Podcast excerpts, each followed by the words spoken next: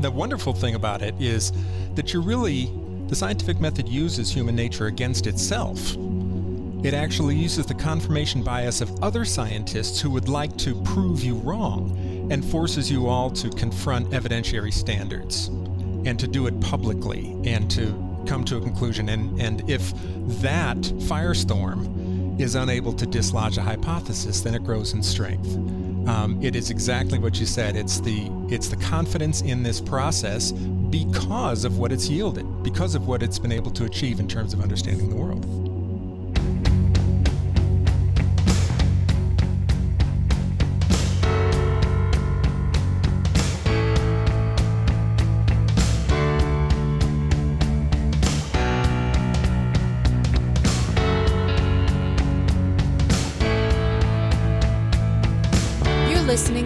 Humanize Me Bart Campolo.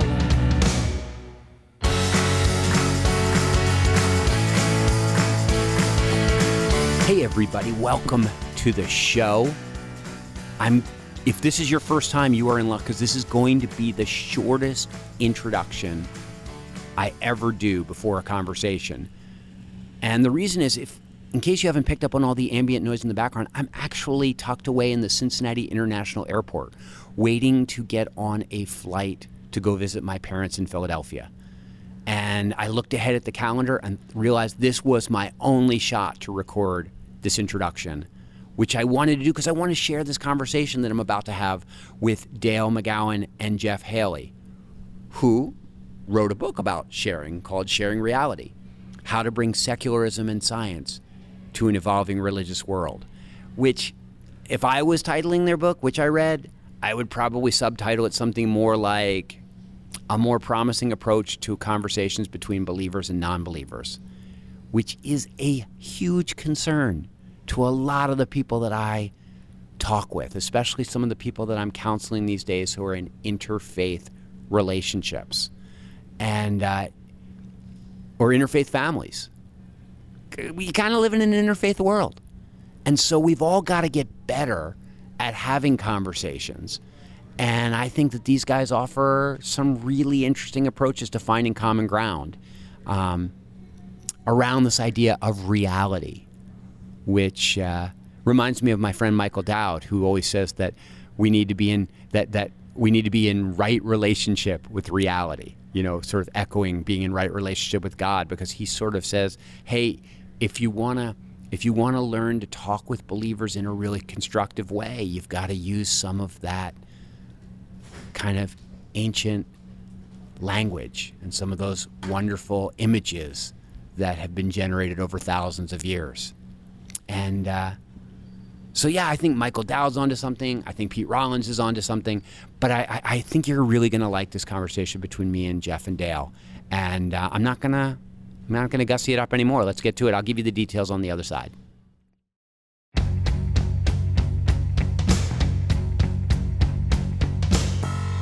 In some ways, you guys are evangelists.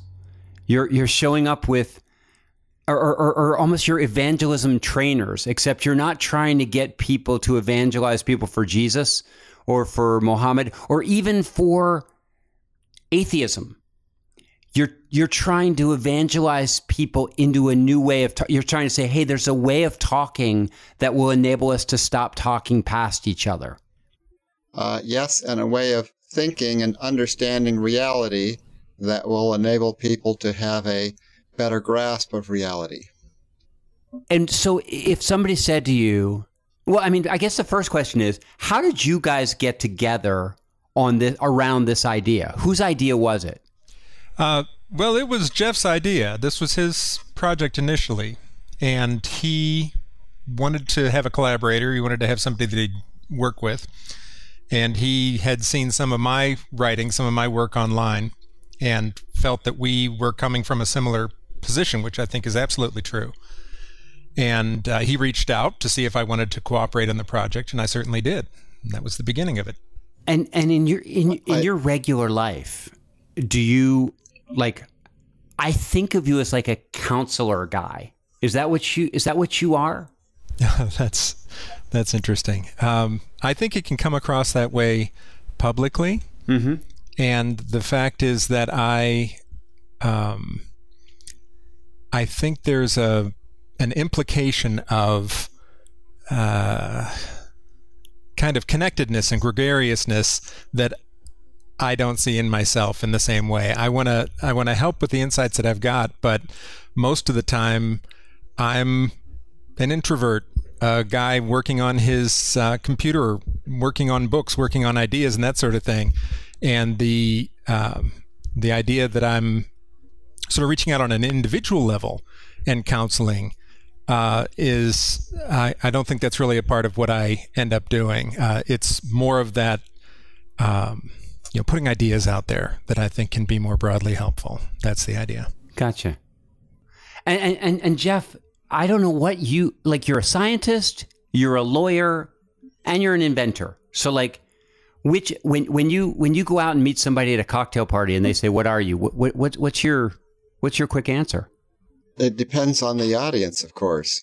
Uh, usually, I say I'm an inventor because that's the topic that's most relevant to most of the people in the room. Um, but uh, I, I've worked on various issues of trying to help humanity move forward at various stages in my life. And since uh, 2001, September of 2001, I've been most interested in how people develop their ideas and decide what is important to them and what they want to put their energies into. And uh, Dale commented about labeling and pigeonholing creating problems for people to get along.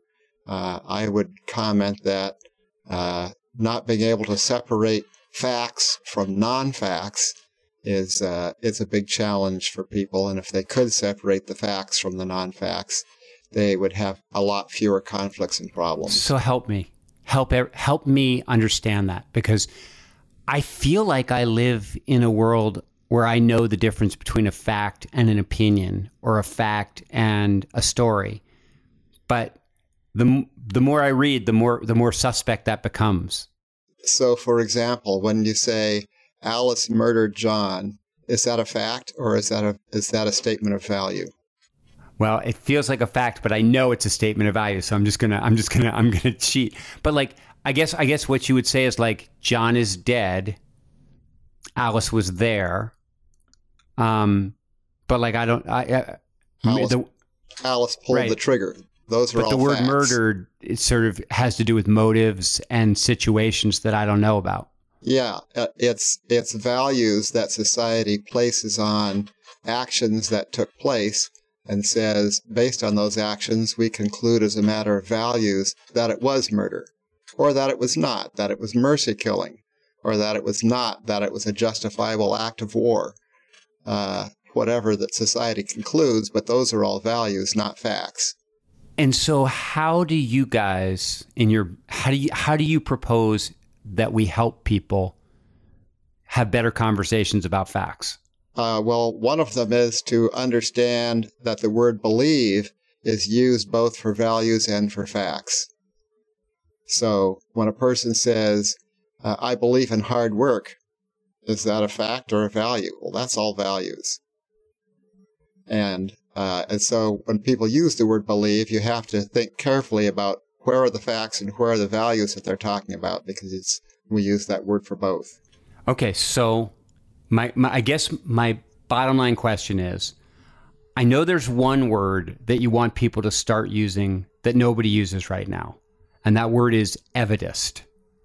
Yes.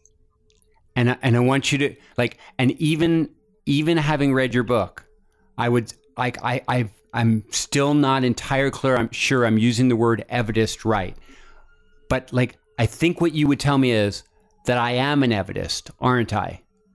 Um, well, if once we've separated out the facts from the non-facts, we then know that for the facts, we all have intuitive uh, understandings that we start with, and 90% of the time that's fine. But every once in a while, uh, science has an answer and says, no, you're wrong about your understanding of those facts.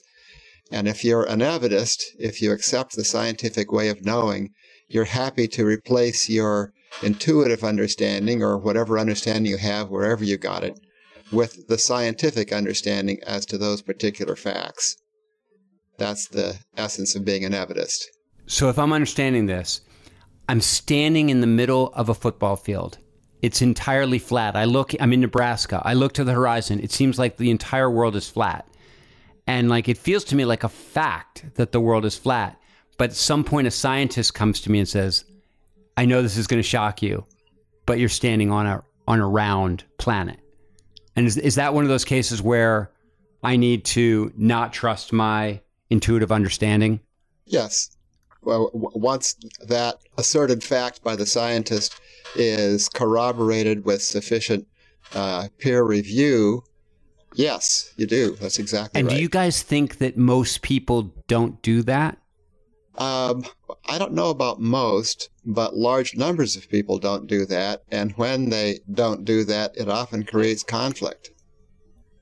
And that's what the book is about. Now, now I, I'm just thinking about the flat Earth because there was a time when everyone thought the Earth was flat, and then now there's a time where almost nobody except Kyrie Irving of the Boston Celtics thinks the Earth is flat. are, you- are, you- are you guys familiar with Kyrie Irving of the Boston Celtics? Yes, because of this. Here are two things that each person can do. Take an airplane ride that goes up high enough and look out at the horizon and you can see that it's round. Two, take a bunch of airplane rides and fly around the world. Okay. Yeah. No. I. I. I, but- I okay. You've won me over. I'm. I'm, I'm abandoning Kyrie. The world is round. Um, Or you could also do the one that was done by ancient Greeks uh, before the time of Christ, where you uh, put a pole uh, on uh, vertically and look at the side of its shadow, and then you travel north or south, and you put a pole vertically and look at the size of its shadow, and you can see that the Earth is round in that distance Okay, so so an evidist would be somebody who would say, once you prove a fact to me, once or what th- that once you scientifically prove a fact to me, I just accept it, right? Well, it's, it's not a matter of individual individuals proving to individuals. It's a matter of the collective body of scientific work reaching a consensus that certain facts are the best knowledge we have today. And if it has passed peer review, if it has achieved scientific consensus, it's hubris to say, well, I don't think that's right. Even though all the scientists say it's right, I think it's something else. Well, you just haven't yet learned enough about human nature if you think that your own personal judgment is better than the collective judgment of thousands of other people who've worked really hard to figure it out.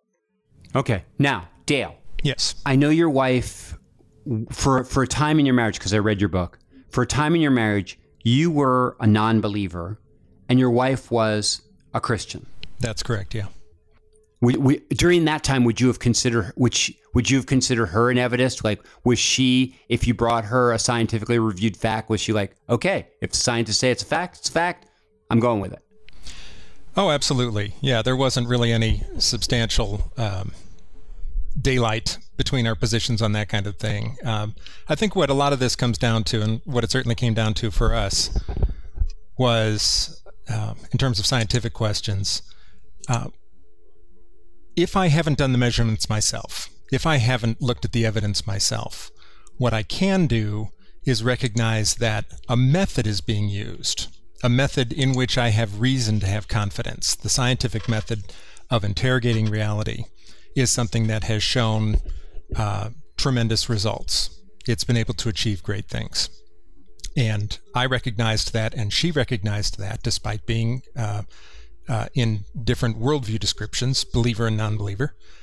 Um, and so when someone tells me or tells her the world is round, and they say, This is what we've arrived at by following the scientific method, by following this experimental method, and uh, rigorous observation and measurement and peer review and all the things that go into it, then on the basis of that, I can say, you know what, I can accept that pending additional information because I recognize that that's a system that um, has been extraordinary in its abilities to interrogate reality. Um, so we were not um, in measurably different places regarding that. Our differences were uh, up in the abstractions of theology. And that's a lot of the point that I tried to make in that book, and a lot of the point, really, that Jeff and I are making as well. That we make too much of the differences of labels and worldviews and so on when there are actually an awful lot of people, like my wife, um, who are allies in in all of those important ways and simply differ on frankly relatively small questions like whether God exists. that's in in real terms. That's not something that um, is as important to, to, human flourishing as a lot of other questions. And and can I assume that I, I, I can see where the God existing question would be, in a sense, outside the realm because you know there's no scientist in the world who's saying I've got an absolute proof for God not existing. Um, so so what about Jesus rising from the dead? Do you feel like an evidist could still believe that? Like that somebody could say, hey, I trust the scientific method, but there's no scientific reason not to believe that Jesus rose from the dead after three days in the tomb. Uh, we, have got to uh, start by talking about proof. You said the word proof. Um, all of scientific consensus. Uh, there is some doubt with respect to all facts uh, uh, on which there is a scientific consensus, other than logic and mathematics, because all the facts, none, none of the facts are known to 100% certainty. There is always some small doubt. And so, for example, when the scientists say butter is unhealthy, you should eat margarine, I'm going back to the 50s now. And then later on, they say, oh, we were wrong. Butter is healthy. You should not eat margarine. Uh, each time they said each of those statements, it wasn't 100% certainty. It was there, we have enough evidence that butter is harmful for you that on balance, it's, your, your risk is lower if you re- reduce your consumption of butter but it's not 100% certain that that's right. It's just more likely than not. And all the time, scientific judgment is made based on probabilities. And when you ha- when somebody says, "Well, I think that X is a fact," and you can find zero evidence in support of X, and lots of models of the rest of reality that say, "Well, that can't be right, otherwise the rest of our model of reality is wrong." well, then you don't go with it until you have enough evidence to make it at least more likely than not, or better yet, 80% likely, or better yet, 90% likely, or what they use in, in medical science mostly is 95% likely. Yeah, I, th- I think that's right. And um, I would add that the question you raised is one that requires proving a negative. Uh, you know, how can I be certain that Jesus did not rise from the dead?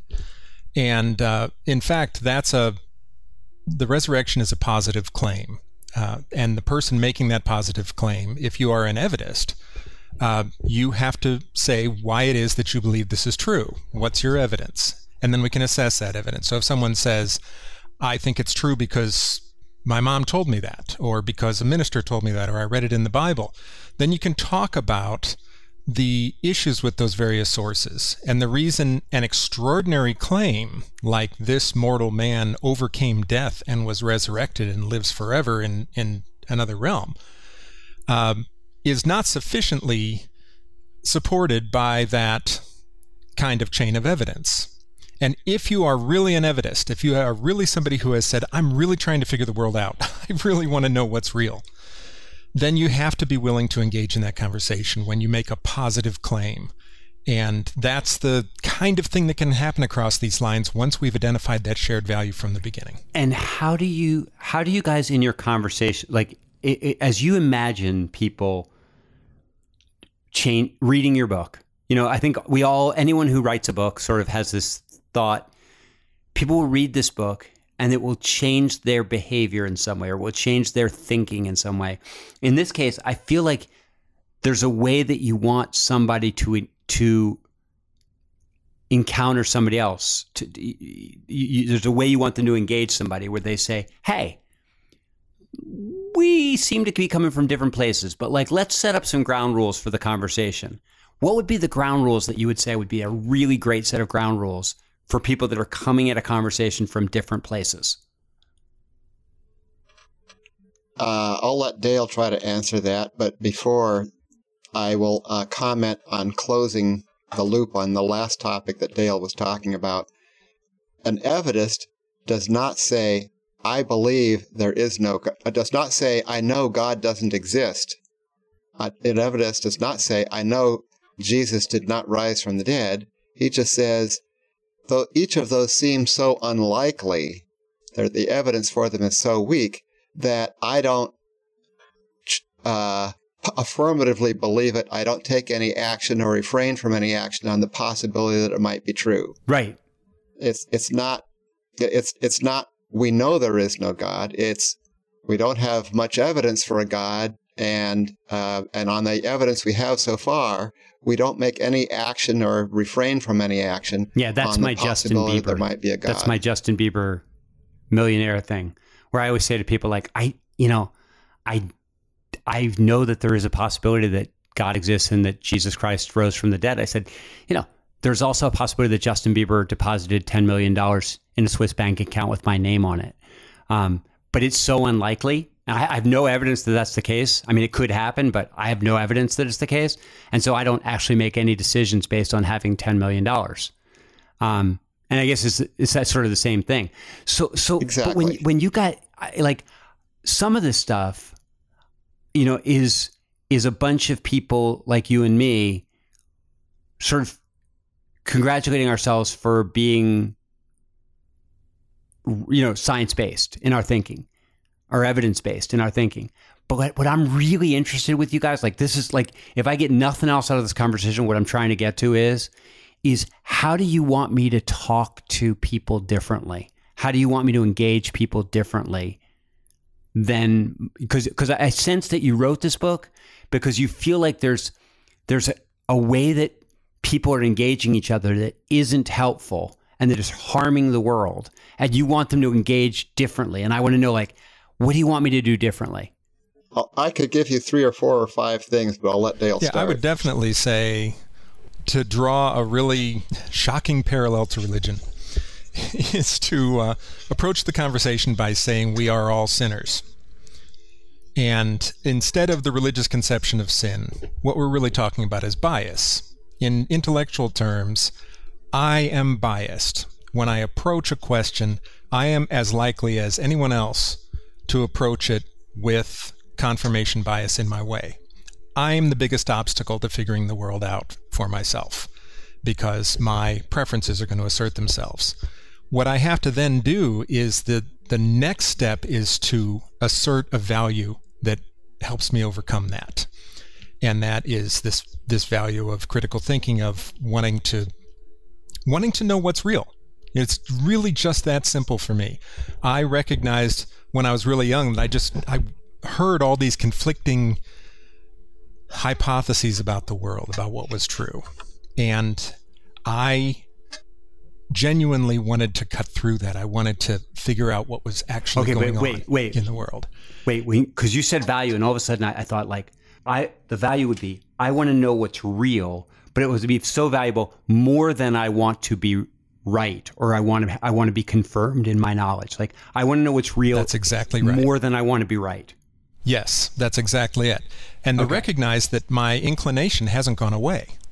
One of the problems I think that we often bring that the science minded often bring into the conversation is this this slight implication that we've somehow conquered our bias. You know, that we don't have that human tendency anymore because we're science minded. And the fact is, the bias is still always there. We have to continually assert a higher value and say that more than the things that I want to be true, uh, to be the case, more than the things I want to be the case, um, I have to say the things that are the case have to have to. Um, I almost said Trump. That I can't even use that word anymore um, they have to override um, right. my okay. natural tendencies. And if we can recognize that in each other, if we can look at somebody who is Christian or Muslim or whatever it is, and this is another person who's saying, Yes, I'm really trying to figure the world out. I really want to know what's real. And I have arrived at this other set of conclusions. And then we can talk about the evidence that's led each of us to those conclusions. Because if we recognize the shared value, we don't have to be afraid of each other. We don't have to say that it's your confirmation bias against mine. Instead, we lay out this common ground and say we're both going to have a conversation in which I'm excited if I can find out I'm wrong. You know, I'm really interested to know if I'm wrong. So, in a sense, you want me to show up confessionally and go, like, look, we're all biased. I'm biased. You know, I have a confirmation bias. I have a tendency to see the world as not as it is, but as I am. you know, yeah. Um, and so, I, but I'm, but in this conversation, Freddie, I'm going to really try. I really want to know what's real, even more than I want to be right. So since you think differently than me, what I'm going to ask you to do is is to tell me why you think like tell me on what basis do you think the way you think? Like where's what uh, would it be fair to say I'm going to ask you to show me the evidence that that supports your idea? Yeah. Yeah, Okay. and I think And- that conversation proceeds on a whole different basis if it starts with that acknowledgement that I also have bias uh, and that I'm trying to overcome that. That's the kind of thing that can get people talking. And that's the kind of thing that we too often. yeah, you've got to admit do. your own first too. You can't be like I'm objective, you're not. Let's talk. Oh, exactly. And the other the other thing I'll run into once in a while is the, you know, the statement, the idea of. Uh, I have a Catholic friend who every once in a while will uh, say, "You have too much faith in scientists. Uh, you think that they are infallible." And I have to say repeatedly that um, every scientist is the same bundle of biases and uh, flaws as anyone else. But these are people who have signed on to a project, signed on to a system of thinking that won't allow them to wallow in their biases. It forces you them to really, put their you idea. don't really believe in scientists. You believe in the scientific process. That's exactly whereby it. a bunch of biased scientists, you know, in a sense, set out to prove each other wrong, and so they ultimately end up with, you know, it's you believe in the process that leads to kind of like a group conclusion rather than any one scientist going like, I trust that dude or I trust that woman. Exactly. That's exactly it. And the fa- the wonderful thing about it is that you're really the scientific method uses human nature against itself. It actually uses the confirmation bias of other scientists who would like to prove you wrong and forces you all to confront evidentiary standards and to do it publicly and to come to a conclusion. And, and if that firestorm is unable to dislodge a hypothesis, then it grows in strength. Um, it is exactly what you said. It's the it's the confidence in this process because of what it's yielded, because of what it's been able to achieve in terms of understanding the world. Listen, I know I know you're not Kyrie Irving fans, but you really ought to be Philadelphia 76ers fans right now. and I'll tell you why because years ago the Sixers decided that they were a bad team they were going to rebuild, so they they on purpose tanked for like 5 years in a row to amass draft choices. And so in the middle of their losing so that they could then amass a bunch of draft choices and get a bunch of good players all at once, they coined the phrase. They said, This is the process, and you've got to trust the process. And now in Philadelphia, at every game, they will chant, Trust the process. No kidding. And that's you. That's, yeah. So, I mean, I'm, I'm serious. You guys trust the process, is what you're saying. Yeah. Okay, so now I've got one more question. Ostensibly, I, like I, I, I have enough close friends who are men and women of faith, and and and in some cases, I think that if I went to them and said, "Look, we're all biased, and so, but I want to know what's real even more than I want to be right," and if you feel the same way, then what I'm going to say is like, "Let's bring out our evidence." And I feel like some of them would say to me, relying on evidence is the opposite of living by faith. And they have a value on trusting God in spite of, like, it's almost like they think that God will like you better if you don't try to prove it. Have you encountered that yourselves? Oh yeah. constantly. Uh, and the fact What, what's is, your response to it? well, this the conversation that we're trying to have is one that recognizes that evidists exist in many different worldviews, but it doesn't necessarily mean we'll be able to reach everyone. uh, That we'll be able to reach people who don't share that value. Uh, it's not an immediate silver bullet for all um, conversations.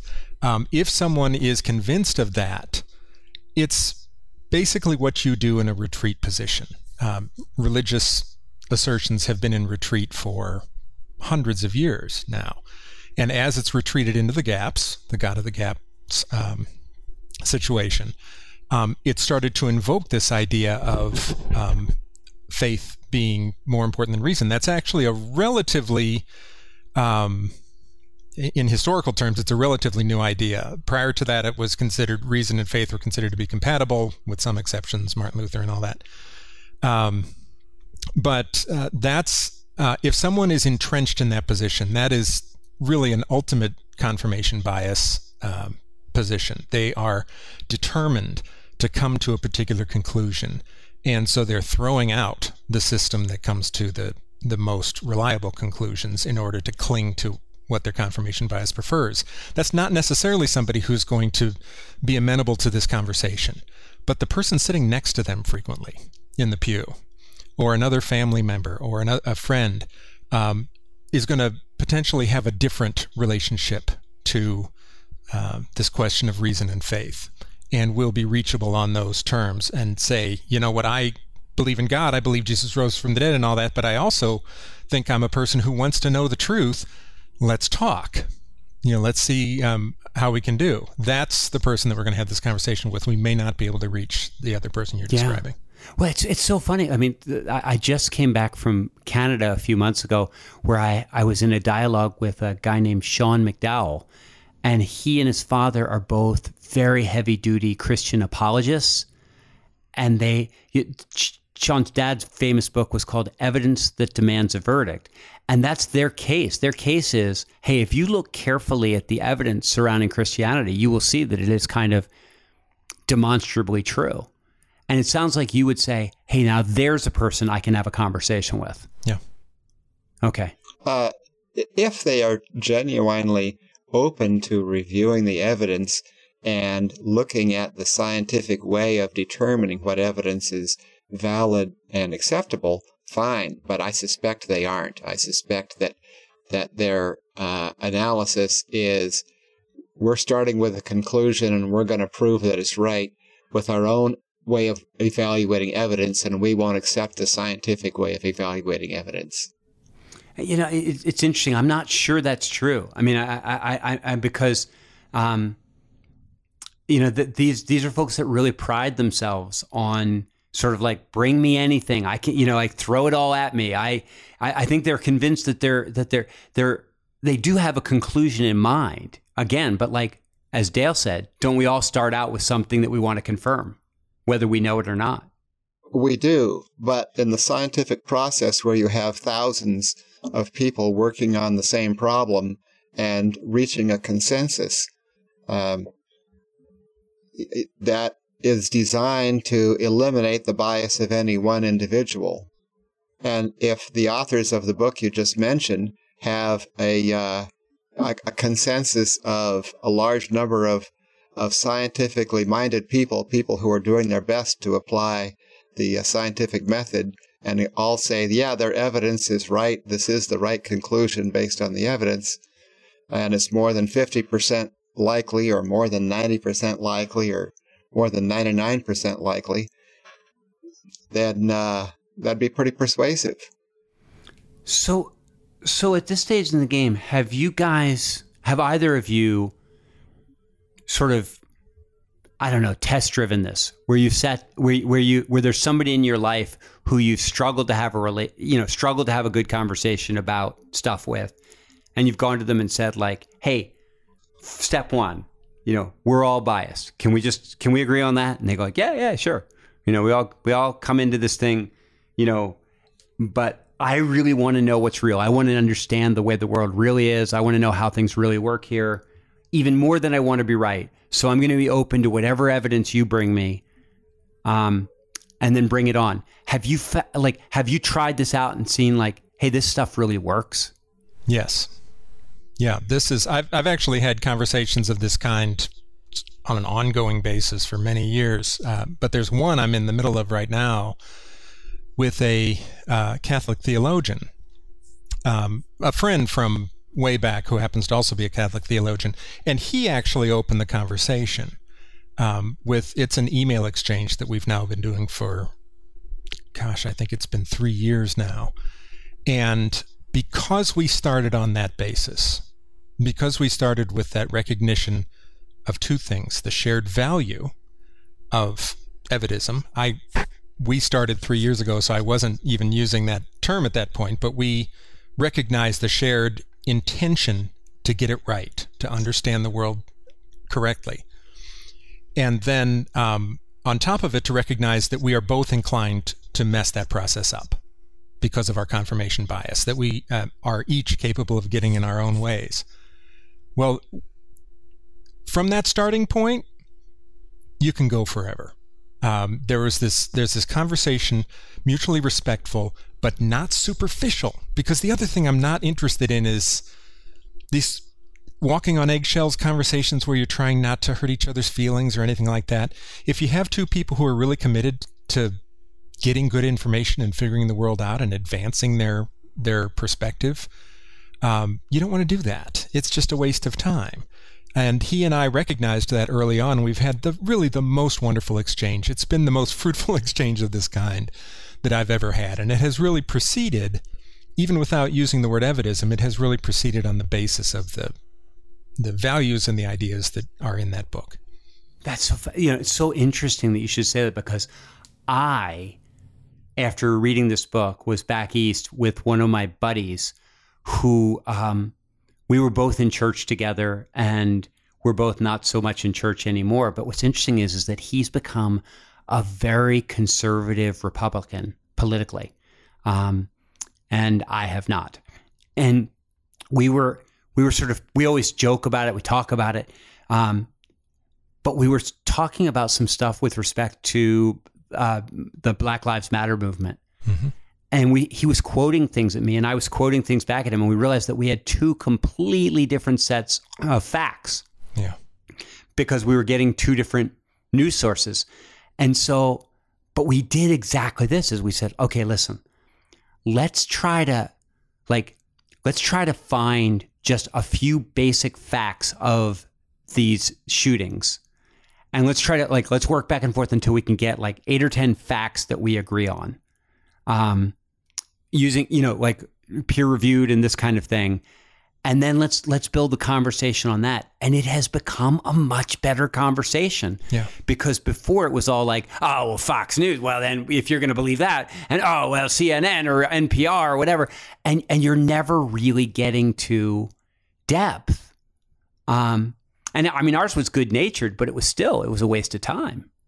And so I wonder if it's you know you know how you said like in a sense like the, the it, you almost have to sound Christian in the sense of all have sinned and fallen short of the glory of being being being unbiased. Um, like none of us are unbiased. It feels like the the the flip of that would be that that rather than saying that you like rather than saying I'm an evidist, how about you? It would probably be better if you encountered the other person and said, you know, I have a really strong feeling that you're an evidist, that you believe things on the basis of facts or, or, you know evidence that that you're that you want to be right you that you want to know the truth more than you want to be right. Isn't that true about you? Because i feel like it's almost like saying like i believe that you're really shrewd and charming. And go like well thank you. Yes i i, I do think that's the case. Um, like that's a compliment yeah. to to say to somebody i feel like i feel like you're the you're an evidist and I feel like it would be fairly easy to have somebody say like, "Yeah, I am." Oh yeah, and oh. Uh, and I feel like you have really good reasons that that probably ev- the things that you believe, whether religiously or politically or in any other area, you believe them for for you know on the basis of good reasons that you've been given. I think feel like most people would say that's true. Yeah. Oh, it's a great compliment. I I remember early on when some of my early books came out, and people that I had known for years found out that I was an atheist for the first time I had more than one person say, You're one of the most Christian people I know. and I always took that as a compliment because I know what they're saying by that. They're not saying you are one of the people who believes the theological claims of Christianity more than anyone I know.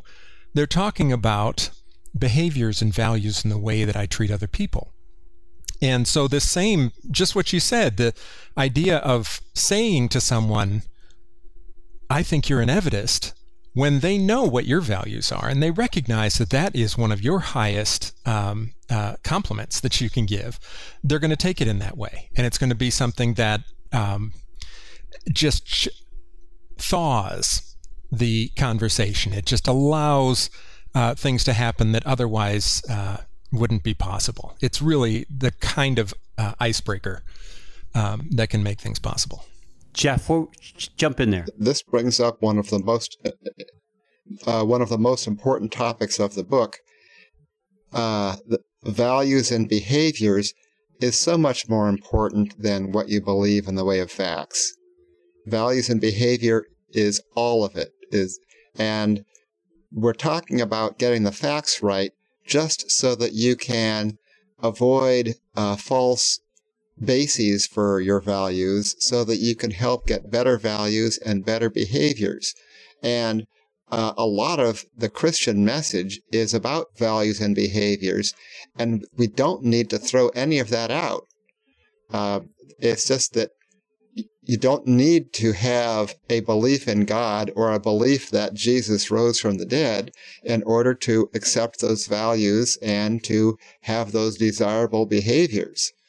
And so uh, let's not let uh, a false understanding of facts get in the way of helping people develop the best values and behaviors. And, and in a sense, I mean, it's interesting because with, within those values and behaviors, there's a lot of agreement. Um, and and, and I, w- I was looking at your book um, just before we, we, we started talking about it. And the last chapter is how to spread secularism and silence. And, and I realized, oh, they're not talking about secularism in the sense of like, hey, everybody, nobody, be- nobody believes in God. Like, we're going to try to spread that idea that nobody believes in God. You're just simply saying, like, how to spread the idea that the way we as a society should figure things out is on the basis of the scientific method and the evidence that the scientific method brings to us. Yes, if especially if you're talking about government, government should make all its decisions based on the, the best available facts and not based on any disputed facts.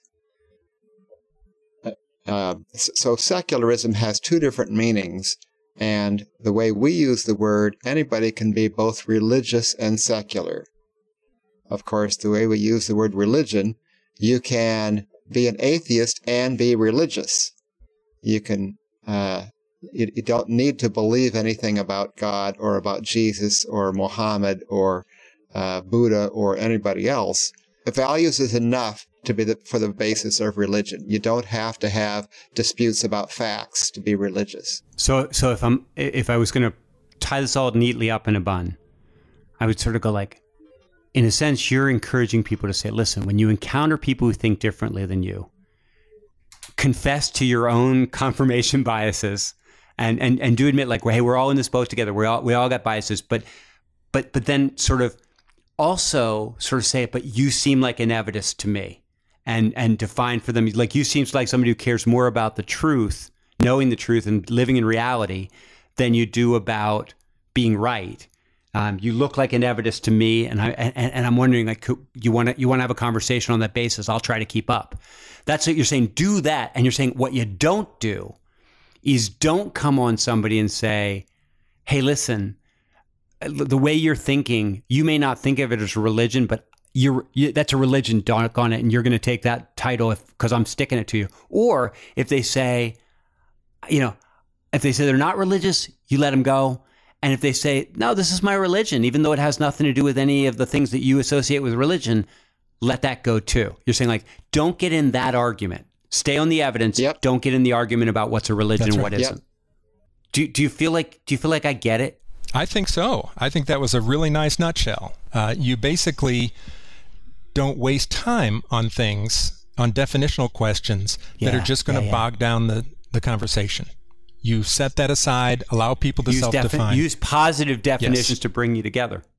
Hey, listen, you guys. I, I, I normally I thank people for giving me for taking the time to talk with me. You guys, I feel like I have to thank three times, like for taking the time to talk with me, and then for taking the time to talk with me again, and then for being patient with all my technical difficulties. I really appreciate you guys. Thank you so oh, no much. problem. Glad to do it.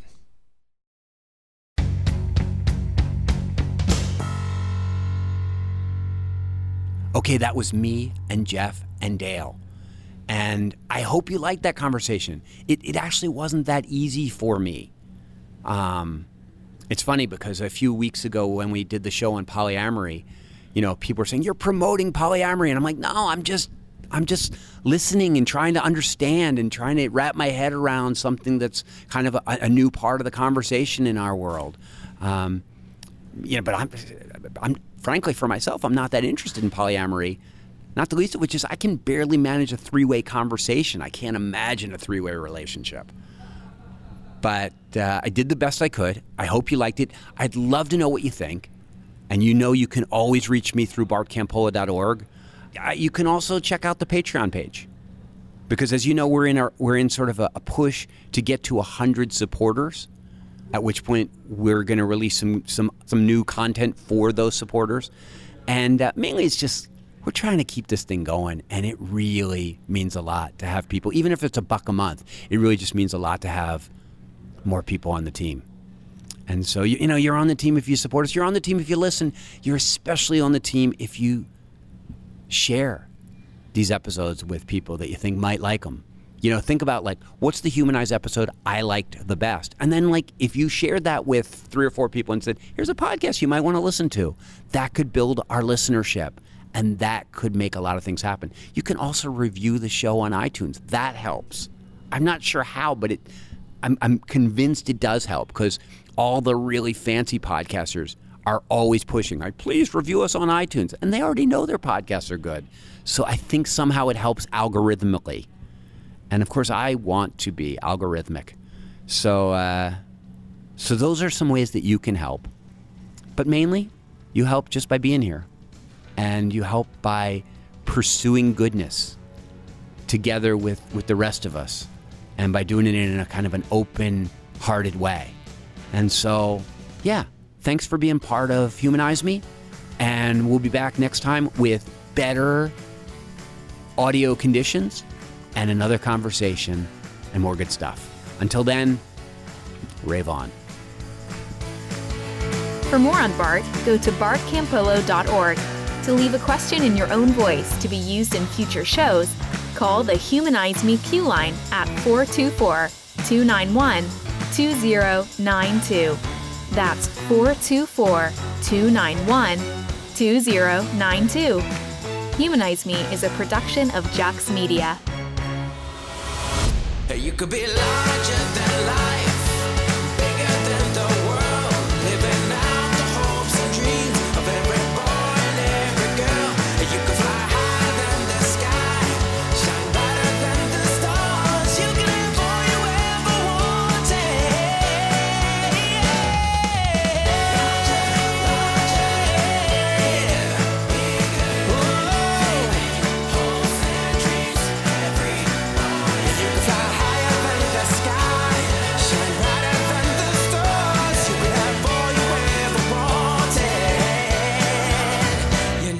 could.